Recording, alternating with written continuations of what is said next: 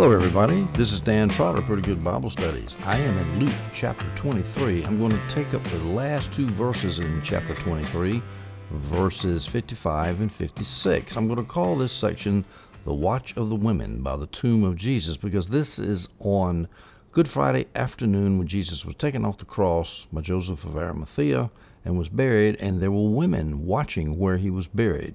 I've discussed this in parallel passages in Mark 15, verse 47, and in Matthew 27, verses 61 through 66. So this will be a short audio, and I've already done, as I said, a discussion of Mark 15:47 and the parallel verses in a previous audio. I'm going to splice that in here, and that splice begins now. Hello, ladies and gentlemen. This is Dan Trotter, Pretty Good Bible Studies. We are going to look at in this audio the events that occurred after Jesus was crucified on the cross and taken down, his body taken down by Joseph of Arimathea. And we're going to look at the events from that moment until the next Saturday afternoon. From Friday afternoon to Saturday afternoon. We'll start in Mark 15, verse 47, uh, just because I need to go back one verse in Mark 15 to pick up, while we also look at the parallel passages. All right, Jesus has been crucified. We start in Mark 15, verse 47, which says, Now Mary Magdalene and Mary, the mother of Joseph, were watching where he was placed. Now, this is Friday after he was taken off the cross. Mary Magdalene, of course, is the famous Mary of Magdala, uh, the woman whom Jesus drove seven demons out of and who followed him around in his ministry and watched him be crucified. The other Mary is what I call the other Mary. In fact, she's called that in the parallel passage in Matthew 27, verse 61, the other Mary. She is the mother of Joseph, as Mark calls her. And when she's standing there at the crucifixion, she's called the wife of Alphaeus, or the wife of Cleophas. Alphaeus and Cleophas are the same name.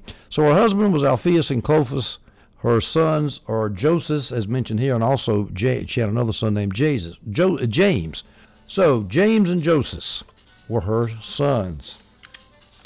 Now we hop over to the parallel passage in Matthew 27, verse 61, and we read Mary Magdalene and the other Mary, and that's why I call her the other Mary, because Matthew calls her that. That's the mother of Joseph, also the wife of Alphaeus and Clopas. They were sitting there, seated there, facing the tomb. So they watched where Joseph of Arimathea buried Jesus. Now, why were they sitting there? Well, they wanted to observe where the body was laid because they were wanting to prepare spices and ointments to anoint his body. They were going to go back Sunday after the Sabbath. This is Friday afternoon before the Sabbath, which started at Friday at sundown there. They were going to wait until Saturday was over, and actually Sunday morning they were going to go prepare his body for burial. That would be in addition to what Joseph of Arimathea and Nicodemus were doing as they were preparing his body on Friday afternoon. Now, sitting, they were seated looking at that tomb that was a mourning position, and they were mourning according to John Gill and Adam Clarke. Now, mourning was not allowed by Jewish law for a criminal on the cross, but Jesus was off the cross now, so they were not breaking any Jewish law at all. Here's a quote from Jamieson, Fausset, and Brown The courage and affection of these holy women cannot be too much admired. The strength of the Lord is perfected in weakness. For here a timid man, that would be Joseph of Arimathea, and a few weak women Mary Magdalene, Mary the mother of Joseph, and there were some other women too. We read in Luke, unnamed women. These women, these few weak women, acknowledged Jesus in death when the strong and the mighty utterly forsake him, the strong and the mighty being Peter and the rest of the apostles. Now, they were facing against, they were sitting over against the tomb, facing against the tomb. How did they know? How did the two Marys know that Joseph had taken the body there? Well, we read in Luke 23:55 which we're going to turn to in just a minute, the women who had come with him from Galilee followed along and observed the tomb and how his body was placed. So they watched the tomb so they could go back on Sunday and finish the the burial preparations. Now, where was the Virgin Mary while all this was going on? After Jesus had been taken off the cross, she had been probably taken to John's house by now. We read in John 19, verses 26 through 27. When Jesus saw his mother and the disciple he loved, i.e., John, standing there, this is while he was on the cross, and John and Mary were standing in front of him, he said to his mother, Woman, here is your son. Then he said to the disciple, John, Here is your mother. And from that hour, the disciple took her into his home. And that's why Mary was probably not with the women who were preparing Jesus' body for burial. Now, I just read Luke chapter 23, verse 55. Let me read verse 56. Then they returned. That's Mary, and that's the, the other Mary and Mary Magdalene and the other women who had come from Galilee. They returned to their. It says they returned. It means probably they returned their to their homes, and they prepared spices and perfumes, and they rested on the Sabbath according to the commandment. So they returned on Friday and rested Friday night all through Saturday, all through uh, Saturday afternoon. Now, the spices and perfumes that they prepared there were yards of cloth that were wrapped around dead bodies and large quantities of spice that were used in preparing a body for burial. In fact, we read in the NIV that 75 pounds of myrrh and aloes were already used on Friday. That was Nicodemus. John 19:39. This is actually the Holman Christian Study Bible. Nicodemus, who had previously come to him at night, that's in John 3, famous John 3:16. Uh, for God so loved the world verse is there in John 3. It was, it was used in, in addressing Nicodemus. Nicodemus also came bringing a mixture of about 75 pounds of myrrh and aloes, enough to bury a king. Jesus was given a kingly burial, burial despite the fact that he was crucified as a criminal. But even with that 75 pounds of myrrh and aloes, that wasn't enough. The women got more. They purchased more so they could return after the Sabbath. Now, the fact that they were preparing burial spices for Jesus shows that they really had no hope of Jesus' resurrection. Now, this is despite his teaching earlier that he would rise. And I was surprised to, I just now looked this up. How many times did Jesus predict that? I found 15 verses of where he told them, his disciples, I'm going to rise again. They couldn't understand that. They had no clue. Here's one example, Mark 9:31, because he was teaching his disciples, he said to them, "The Son of Man is going to be delivered into the hands of men. They will kill him, and after 3 days he will rise. This is earlier in his ministry somewhere, I forgot where. And there, like I say, there's about 15 other verses that say exactly the same thing, but it was too much of a shock. They were hurting, they were emotionally devastated. They did not believe that Jesus would rise again from the dead. That was against all hope, against all contemplation on their part.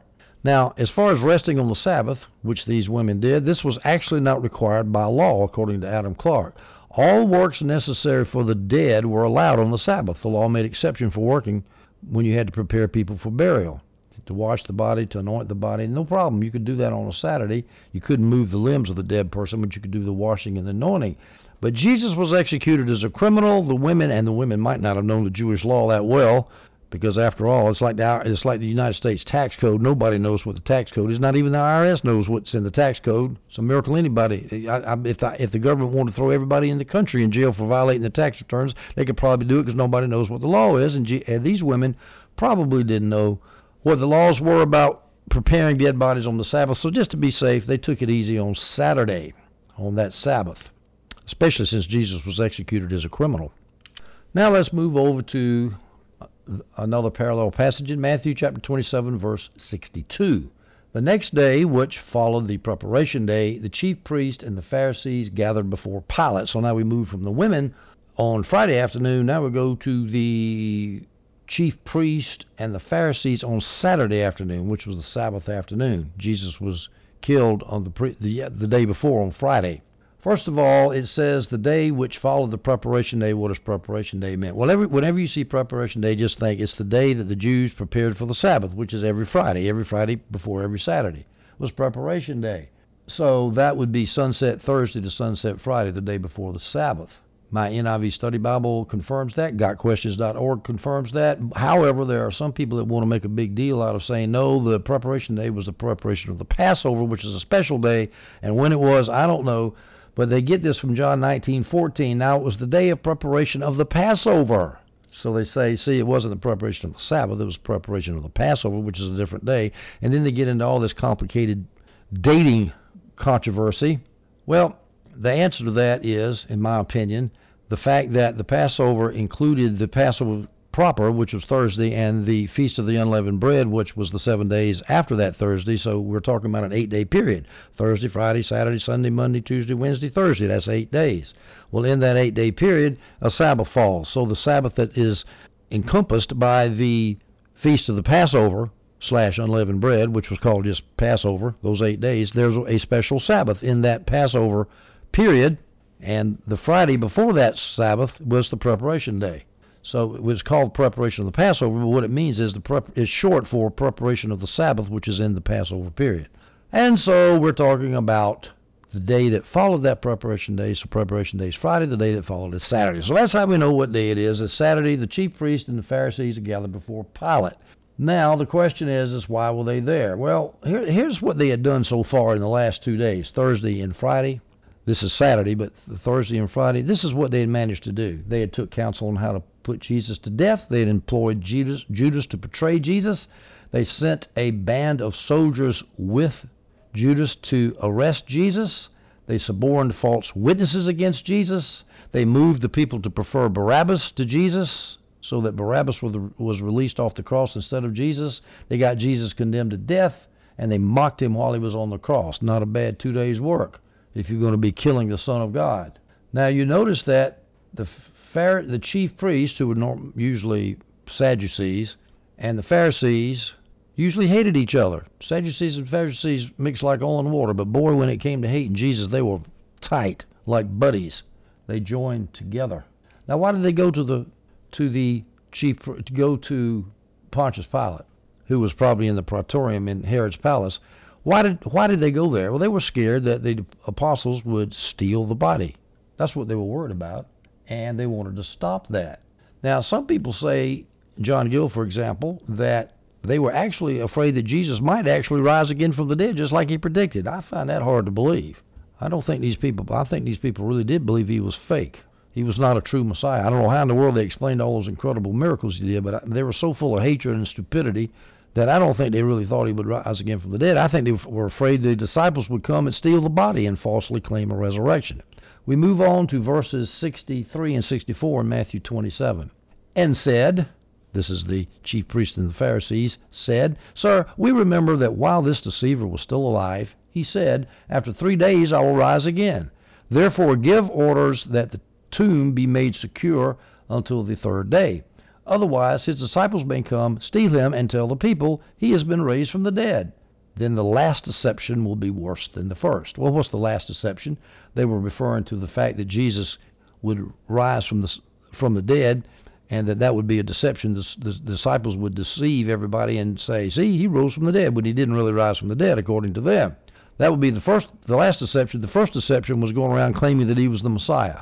Now it's interesting. He's talking. The Pharisees and the chief priests are talking to Pontius Pilate, who doesn't really believe that Jesus was a, deceiver, but they call him a deceiver. We remember that while this deceiver was still alive, they couldn't even mention his name. They hated him so bad. So they didn't care whether Pilate thought he was a deceiver or not. They were going to call him a deceiver, even though they must have known that Pilate didn't agree with them. They never did use Jesus' Jesus's real name. They hated him so bad. Now, Jamieson, Fausset, and Brown suspect that the Jews are here displaying a certain uneasiness. They're thinking that maybe they had murdered the Messiah. I don't think so. I think that they really did think he was a deceiver. That's my, my humble opinion. You don't, you don't know what's in their head. You can just guess, but I think they were so full of hatred and bile that they really did think that Jesus was a deceiver. Now they claim that Jesus had said, "After three days I will rise again." This deceiver said that, so you got to be sure that he doesn't rise again, or he doesn't rise again, or nobody makes it look like he will rise again. Well, when, when did the chief priest hear that Jesus had said that they would rise again? Well, John Gill says they must have heard it from Judas, and then they lied when they told Pilate, "We heard that three days he will rise again." They actually well, I guess it would be a lie. They say, Sir, we remember that while this deceiver was still alive, he said, and that's not really accurate if they got it from Judas. They, they're not remembering it firsthand. They're, they are recalling it from what Judas said, so that's not exactly straight if that's true that they heard it from Judas. However, they could have deduced it from Jesus' teaching. Uh, his teaching was well known. In fact, it came up at Jesus' trial. Matthew 12, verse 40 For as Jonah was in the belly of a huge fish three days and three nights, as the Son of Man will be in the heart of the earth three days and three nights. So that when you say that when he said that he was going to be in the earth three days and three nights, that implies on day four he's going to be out. John 2:19 says this. Jesus answered, "Destroy this sanctuary, and I will raise it up in three days." And if you understood Jesus for what he meant, talking about his body, that means he would be coming up from the grave. I think that's probably it, rather than Judas telling Jesus, is that they figured out from the from Jesus' teaching. Plus, they heard this Jesus' defense at the trial they knew what was going. They knew that Jesus had claimed he was going to rise again from the dead. It was no secret. He, Jesus had told his disciples that many, many times. It is ironic that, that the Pharisees and chief priests could remember that Jesus had said he would rise from the dead, but the disciples did not remember. And like I said, it was because they were probably emotionally destroyed by the crucifixion. They certainly didn't act like men who thought Jesus was going to rise. They started acting like men who knew that Jesus had risen when they saw him come out of the after he had come out of the tomb. John Gill says this quote, Bad men have sometimes good memories, and good men bad ones. So the bad men, the Pharisees, remember what Jesus said, ironically, but the good men, the disciples, forgot what he said. And again, it's because they were emotionally invested in Jesus's in Jesus's life, and they hated to see him go. Now, they mentioned the tomb, the tomb, to Pontius Pilate. The Pharisees and chief priests said, "Put a guard on the tomb." They knew where Jesus was by this time. Now, I wonder what they thought about Joseph of Arimathea taking Jesus, this criminal, this deceiver, and putting him in his tomb. Probably didn't make Joseph of Arimathea too popular. He was on the Sanhedrin. He was a big shot. But they knew where the tomb was now, so they must have known what Joseph of Arimathea did. Now, and by the way, it's a good thing that Joseph of Arimathea did this because if Jesus had been thrown in a common criminal's grave, then nobody and if he had risen out of that criminal's grave, people would say, "Ah, you don't know that he rose again from the dead. All those bodies in there, you can't distinguish one body from another." But the fact that he was alone in Joseph of Arimathea's tomb, a rich man, and he was in a, a tomb where there was no where there were no other bodies, when that tomb was empty, everybody knew, "Hey, that tomb is empty. Jesus was in there. He's risen from the dead." That would have been the case with a pauper's tomb, a common grave. Now it's ironic that the Pharisees and the Sadducees the Pharisees and the chief priests were afraid that the disciples, or apparently afraid that the disciples would come and steal Jesus' body because the disciples had all run like little chickens. They were gone except for John, who had taken Mary to her house, but all the rest of them had fled out, fled and were hiding in their houses in Jerusalem and nobody could see them.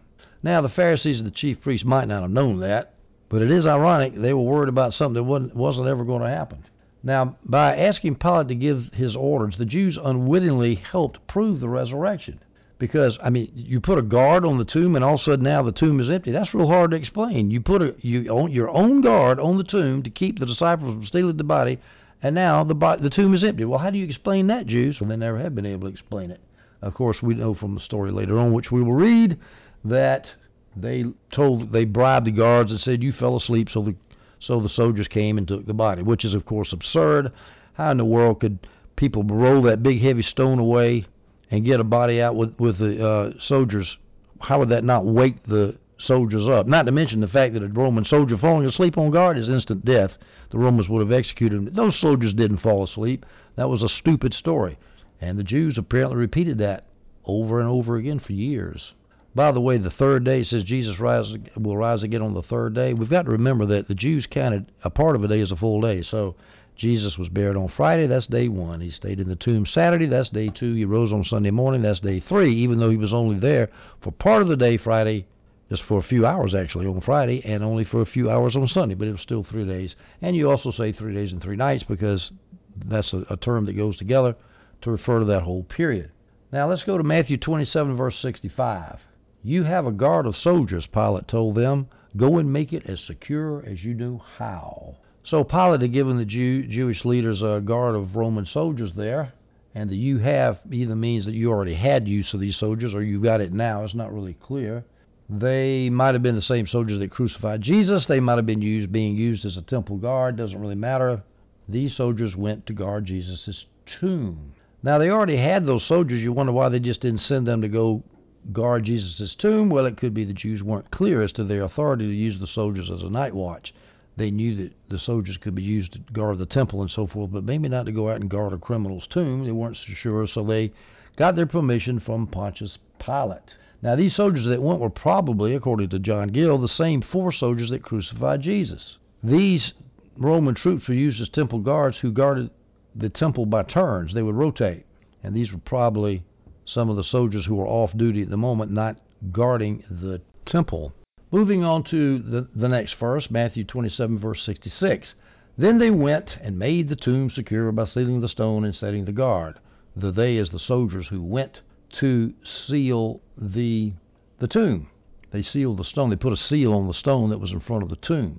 Now, what seal was that? It could have been Pilate's seal, Pontius Pilate's seal, according to Adam Clarke. It could have been the Sanhedrin seal. It doesn't matter. It was sealed, so if the seal was broken, then something that would show that somebody had stolen the body when they when somebody saw that the seal was broken.